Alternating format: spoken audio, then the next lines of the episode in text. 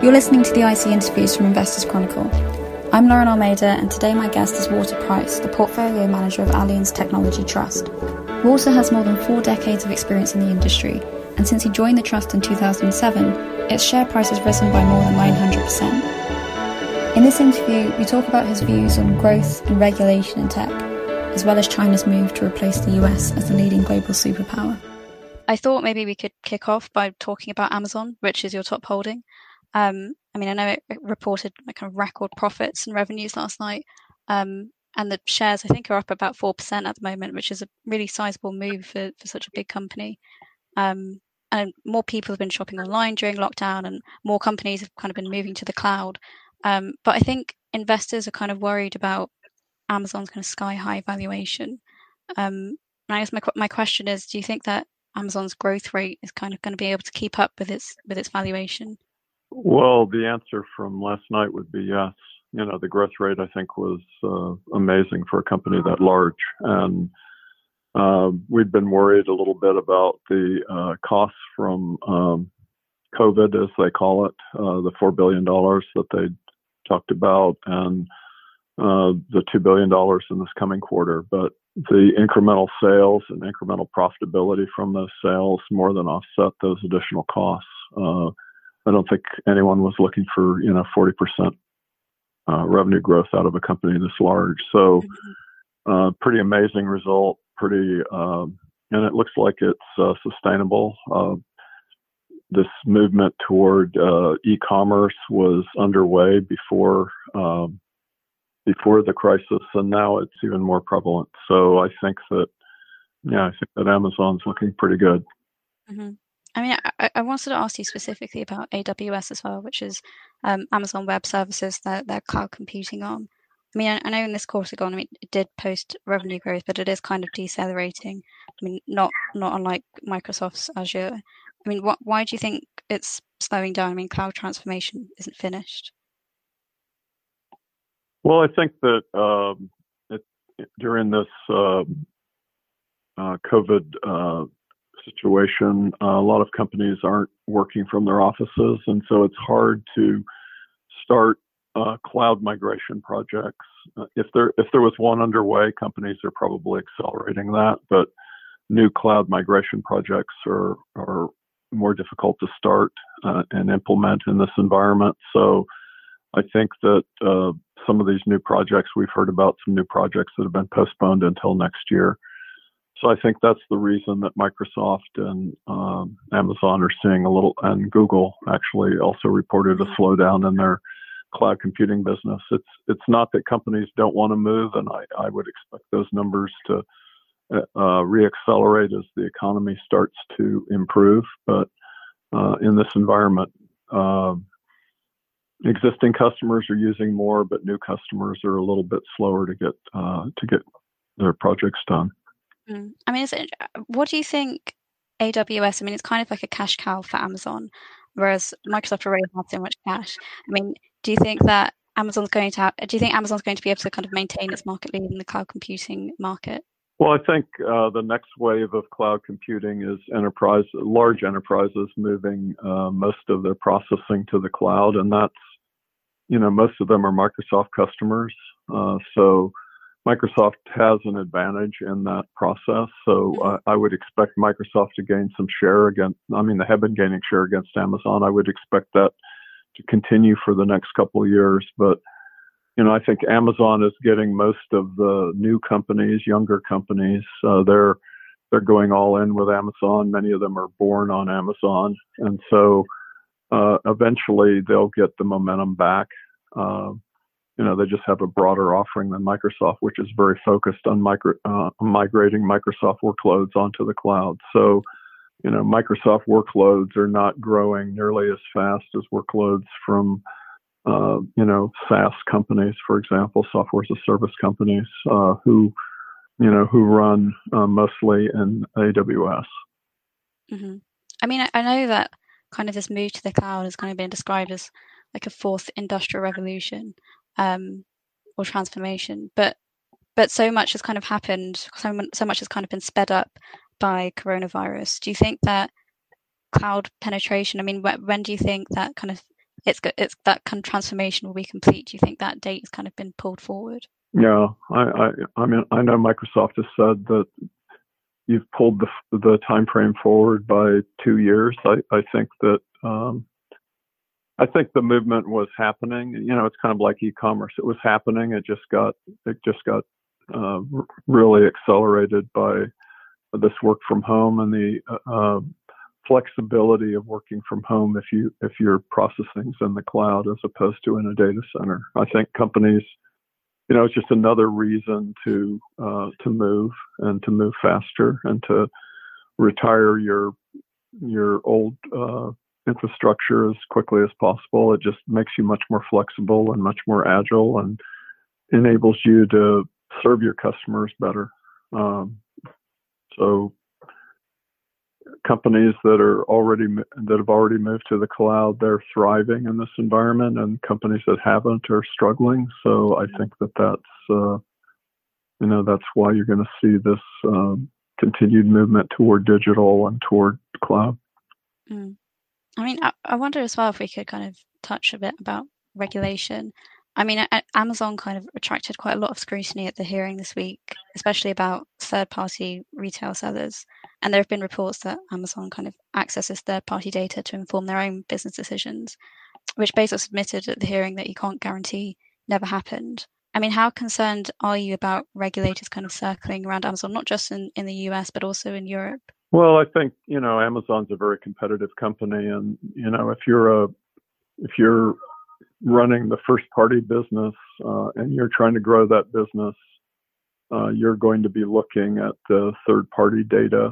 Uh, all, you know, most of that is available on Amazon, um, meaning that, you know, they show the best sellers, they show the most popular products, the products with the highest reviews. So you don't have to be accessing proprietary data to figure out, um, you know what are the hot products what are the prices and and and what's the demand for those products it's uh, it's all available on the website and lots of third party sellers use that data to uh, to refine their strategies and to um, try to you know win the buy box on Amazon. So I don't think Amazon's doing anything that uh, existing retailers don't do with their private label initiatives and in uh, you know in grocery stores, for example.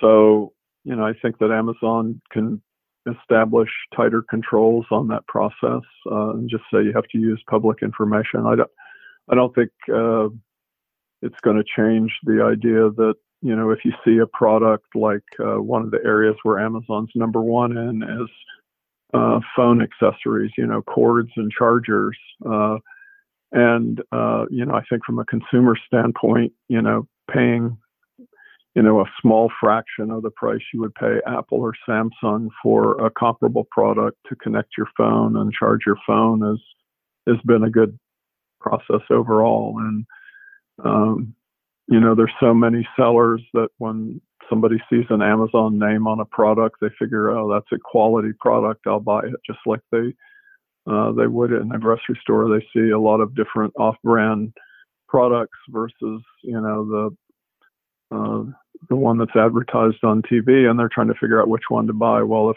the if the store, if Tesco has a a good reputation for their private label and it's a lot cheaper than they'll buy that. And that's basically what's happened with Amazon. So that's all part of the retail process. And, you know, I think they may have to tighten it up a little bit, but I, I think, uh, you know, Amazon is trying to build a, a robust marketplace and trying to be a, a good place for third parties to sell. They make more money on third party sales than they do on uh, their own sales. And so it's in their best interest to encourage the third party market to be healthy and thrive.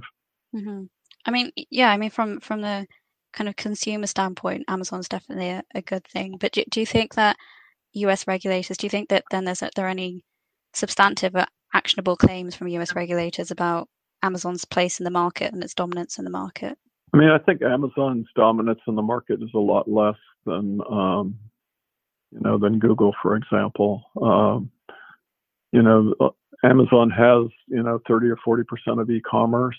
However, you you know, if you look at the fastest growing category, which is grocery, uh, you know, they're, you know, they're not even at 20 percent of um, e-commerce and grocery. So, you know, they're a minor player right now. So they're coming on really strong. Uh, and uh, they're doing it with a value proposition which says, uh, you know, we'll deliver your groceries for free, uh, as opposed to, uh, you know, the other grocery vendors are, are charging, you know, 15 to $25 per order, um, to deliver your groceries. So it's a, it's a good deal for the consumer. Um, you know, Amazon has a broader, uh, portfolio of products, and therefore they're able to subsidize grocery and uh, and gain market share and and basically become a player where they weren't a player before. So, um, you know, I think that's all part of the competitive process. And I, I, I do I see uh,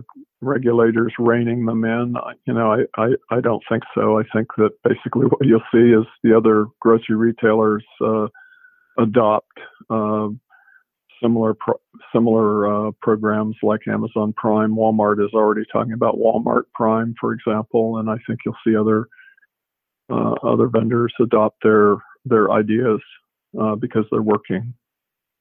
Mm. I mean, kind of zooming out of of looking at Amazon, just on the wider topic of regulation. I mean, ahead of the hearing, I mean, Trump tweeted. I mean, I've got his tweet here. He tweeted, "If Congress doesn't bring fairness to big tech, which they should have done years ago, I'll do it myself with executive orders." In Washington, it's been all talk and no action for years, and the people of our country are sick and tired of it. Um, I mean, I, I, don't know how seriously you can take Donald Trump's tweets, um, but it, uh, it's definitely evidence, I think, that the idea of regulating big tech is kind of getting higher in the political agenda. I mean, do you think that I mean, how do you think the upcoming election is going to impact this kind of discourse around not just Amazon but also um, Alphabet, Facebook, etc.? Well, I think I think these are big, powerful companies that make a lot of money, and um, I think it makes uh, you know it's it makes sense for governments to try to extract more money from them in terms of taxes or fines, as we've seen in the uh, the EU do that. So you know, I think that's a fact of life for these companies. Uh, you know, I, you know, with the exception of Amazon, uh, all of these companies are not expensive stocks now. So, I think part of their valuation um, discount to the market in many cases is a function of the fact that there is more regulation, there is more scrutiny. You know, their taxes are going up. Um, and that you know that's a way of life for these big tech companies. Um, does that mean that their growth rate isn't going to be uh, sustained? I, I, I don't think so. I think um, you know I think that uh, it's you know for example Facebook probably took the most heat at the hearings and but when you talk to advertisers, uh, you know, Facebook is a unique asset uh, and a great way to improve your marketing efficiency. And you know, as Facebook said on the call uh, last night, that they've got uh, you know tens of millions of uh, merchants that advertise on Facebook. It's uh, and have free you know free sites on Facebook. They're they're pushing uh, you know low cost uh, low cost uh, websites and uh, shopping uh, sites for merchants who are going online. Uh, Facebook is one of the cheapest ways to do that, the quickest ways to do that. So you know their their bread and butter is the you know the the hundred million merchants that are on their platform and um, you know, I think that on the one hand, uh, they're they're a difficult competitor for other social media companies, but uh, you know they're a great asset for small business, and that's the point they're trying to make, and I think it's a valid point. Mm-hmm. I mean, correct me if I'm wrong. You have you been kind of selling down on, on Facebook. I mean, having to deal with a whole load of issues. I mean, as you said at Congress, there were kind of accusations about political bias and also concerns about how it approaches eliminating competition on top of the advertising boycott it's it's been experiencing over the past couple of months about hate speech that's been expressed on its platforms. I mean, do, do you think it still makes for a good investment case? Well, Facebook is an expensive stock. Uh, uh, you know, again, I get it. You know, um, you know, Facebook is selling at, um, you know, about uh, 23 times uh, our estimate of next year's earnings. I mean, that's, you know, for a company that's growing throughout this period of time and should have a good recovery. And, you know, as advertising and brand advertising comes back uh, post the crisis, I think that's you know that's a very reasonable multiple and throwing off a lot of cash and buying back uh, more of its stock. So you know to me it's a very reasonably priced uh, reasonably priced stock that has a lot of these risks and concerns in the price in the valuation. Mm. Um, I mean, I wonder if we could speak about uh, Apple as well. Um, I know it's in your top ten holdings. Revenues did did well I think of kind of off the back of like sales from its cheaper iPhone and also from devices that people can use now that they're working from home more. But I just wonder if we could speak more generally about the company because so many of its devices are so expensive. And a lot of people are just kind of willing to stick with an iPhone that they already have rather than pay a grand for an upgrade. As I guess my question is do you think that Apple's services are kind of good enough to keep driving growth outside of its devices and its hardware? Well, I think you're right. I think that the um, the average uh, replacement time for an iPhone has gone uh, over four years, and the reason is exactly the reason that you said. It's you know it's expensive. Um, I you know I think the company is really trying to address that issue uh, and reduce the upfront cost of um, of their devices, and you know they're doing that through um, um, you know, trade-ins. You can trade in your own phone, your old phone, and then they can sell it uh, through their distribution system around the world at, uh, uh, you know, a lower price to uh, people that are buying refurbished iPhones that are still, you know, quite functional, particularly if they refurbish the battery. So, uh, you know, that's one avenue that Apple's doing to try to help the consumer reduce that upfront cost. The second thing they're doing is, uh, you know, offering Apple credit card and a- Apple uh, installment plans so that the monthly payment uh, is, uh, you know, is uh, in some sense subsidized by Apple with a very low interest rate and um, and making uh, the monthly payment less and then, you know, the third thing they've done is uh, they've broadened the line with the SE product, uh, which is one of the top sellers in this last quarter. I mean, that's a low priced, uh, uh, a low priced iPhone uh, that's brand new with new technology. Um, so, you, you know, it's not a refurbished two year old phone. It's a brand new one that comes in at a much lower price point. And so, you know, I think they understand exactly the issues that you said and they're working those issues. So, I'm hopeful that uh, we start to see that um, lifetime, uh, uh, you know, time people own phones start to go down with the new products, and looks like they'll they'll have some of those new products that are 5G uh, enabled, but yet reasonably priced. Hmm. I mean, where where do you think uh, kind of Apple's services kind of sit in how how are they relevant to the investment case? What what are what is the point of of Apple Music and, and Apple TV? Are they there to drive growth? Well, I think that Apple, uh, you know, Apple realized a few years ago that they were the center of a lot of people's universe in terms of the the product they can't live without, uh, the products that they use, you know, tens of hours a day, um, but uh, they weren't getting the benefit of that that usage. Um, in the the product you know the software that was being run on their platform and they they really needed to think about how to monetize that. So whether that's music or video or gaming or um, uh, storage uh, you know just improving the you know the services and the the products that you can find on an iphone. Uh, so I think that's the transformation that's resulted in the revaluation of Apple. What the benefit to Apple is that you know this is more of an annuity business. It's got higher uh, margins than uh, the hardware business. Uh, it's uh, more captive in the sense that your base tends to have a natural affinity for your services.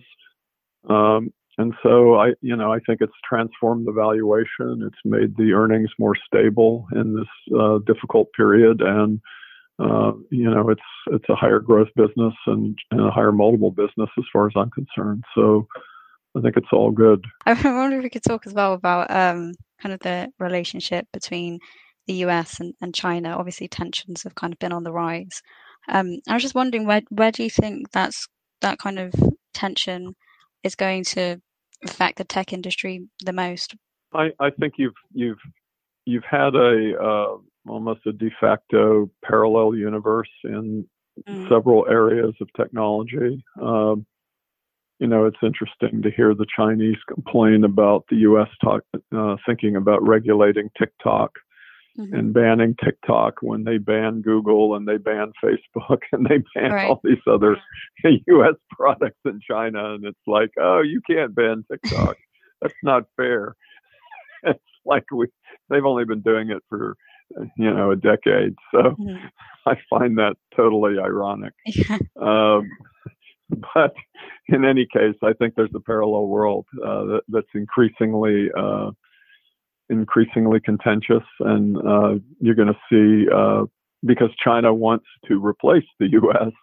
Mm-hmm. as the leading country in the world, and the way they're going to do that, or the way they plan to do that, is to take over many of the product areas that the U.S. is the leader in, and uh, they plan to do it any way they can. And so, uh, you know, that's why you need a robust cybersecurity program. Uh, uh they'll they'll steal it if they can, um, and uh, if you don't protect yourself, and and they'll develop it if they can't steal it. So I, I think that um, you know the Chinese are a force to be reckoned with in technology for for for the future. Right. I mean, it's interesting that you kind of describe it as a kind of parallel universe that's happening in China. Is it is it almost as if I don't know the tech industries are not they're so distinct and so separate from each other that tensions between the US and China that they can kind of happen without without the two bubbles of tech kind of I don't know interfering with each other without much disruption in their own little worlds. Yeah, I think that's true. I think you're you're you're exactly right that what what China does on regulating uh, media companies doesn't affect Facebook at all, and mm-hmm. and has very little impact on Amazon, um, because uh, and no effect on Google. So you know, and we can go down. Netflix isn't present in China, uh, and so forth. So um, yeah, I mean, th- there's the West and there's China, and mm-hmm. uh, you know, I, I really think it's uh, increasingly a parallel universe, and that you know, it used to be the Western companies provided a lot of the infrastructure products for China, whether that's, uh, you know, you can look at it in the drug industry or you can look at it in the semiconductor industry. And I think China's trying to just grab more of that for themselves. And uh, they're going to be somewhat, you know, they'll be somewhat successful in that process as they have been in other product areas. Mm. But I, I suppose one area in which they do kind of cross over is, is manufacturing. Um, and yeah, I mean, kind of the West kind of interacts a lot with Asia in, in making devices such such as the iPhone. I mean, you hold uh, TSMC, which is tai- Taiwan Semiconductor uh, Manufacturing Company. I mean, where where would that fit in if if kind of relationships between the relation between the, the US and China kind of um, deteriorated even further? Well, I think uh, TSM is kind of on the you know they're trying to play both sides, uh, mm. but if it comes down to making a choice, they're going to choose the U.S. And and we saw that with the Huawei situation, where the U.S. said, you know, you can't make.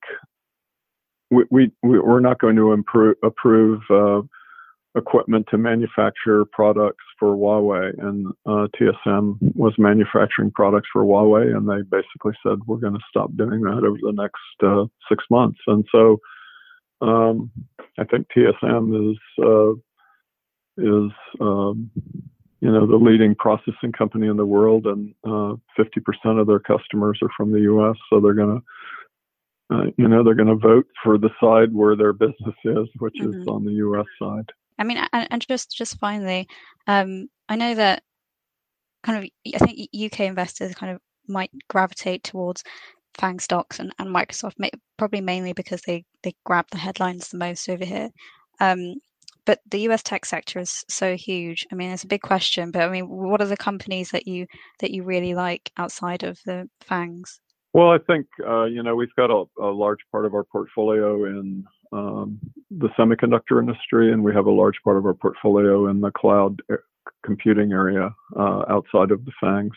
So that would be, you know, software companies that are born in the cloud or enable companies to develop products in the cloud. And I, you know, I think the world is uh, basically changing their infrastructure uh, from on-premise to cloud, and that that's a 10-year journey. We're a couple years into that journey, and um, it, you know, it's only going to continue. And um, I think the companies that um, that run the infrastructure of the future are the the companies that are uh, going to be increasingly valuable uh, as as they've shown in this crisis. Uh, you know, they have annuity type businesses that uh, companies can't do without, and so I think the valuation of those companies and the growth of those companies is going to continue to grow. Great. Well, I think that's um, kind of reached our time. But yeah, th- thanks for the for the conversation. It's great to talk to you. Um, thanks very much for coming on. Okay. Well, thank you for your effort. ACAST powers the world's best podcasts. Here's a show that we recommend. This is Roundabout Season 2, and we're back to share more stories from the road and the memories made along the way. We're talking rest stops, if we're stopping to get gas you will be timed. you will be for sure. Misguided plans. I grew up in the city, so I have like, you know, a healthy fear of real extreme darkness. this was like wilderness. A lot of laughs. Y'all weird, but you, yeah, you, you were different. Like you were real different, bro. I can't really put my finger on it. And so much more. Just goes to show that unexpected yeah. things sometimes are the best when it comes to a road trip. Roundabout Season 2, presented by Nissan, is live now with new episodes rolling out every Thursday. Listen and subscribe wherever you get your podcasts.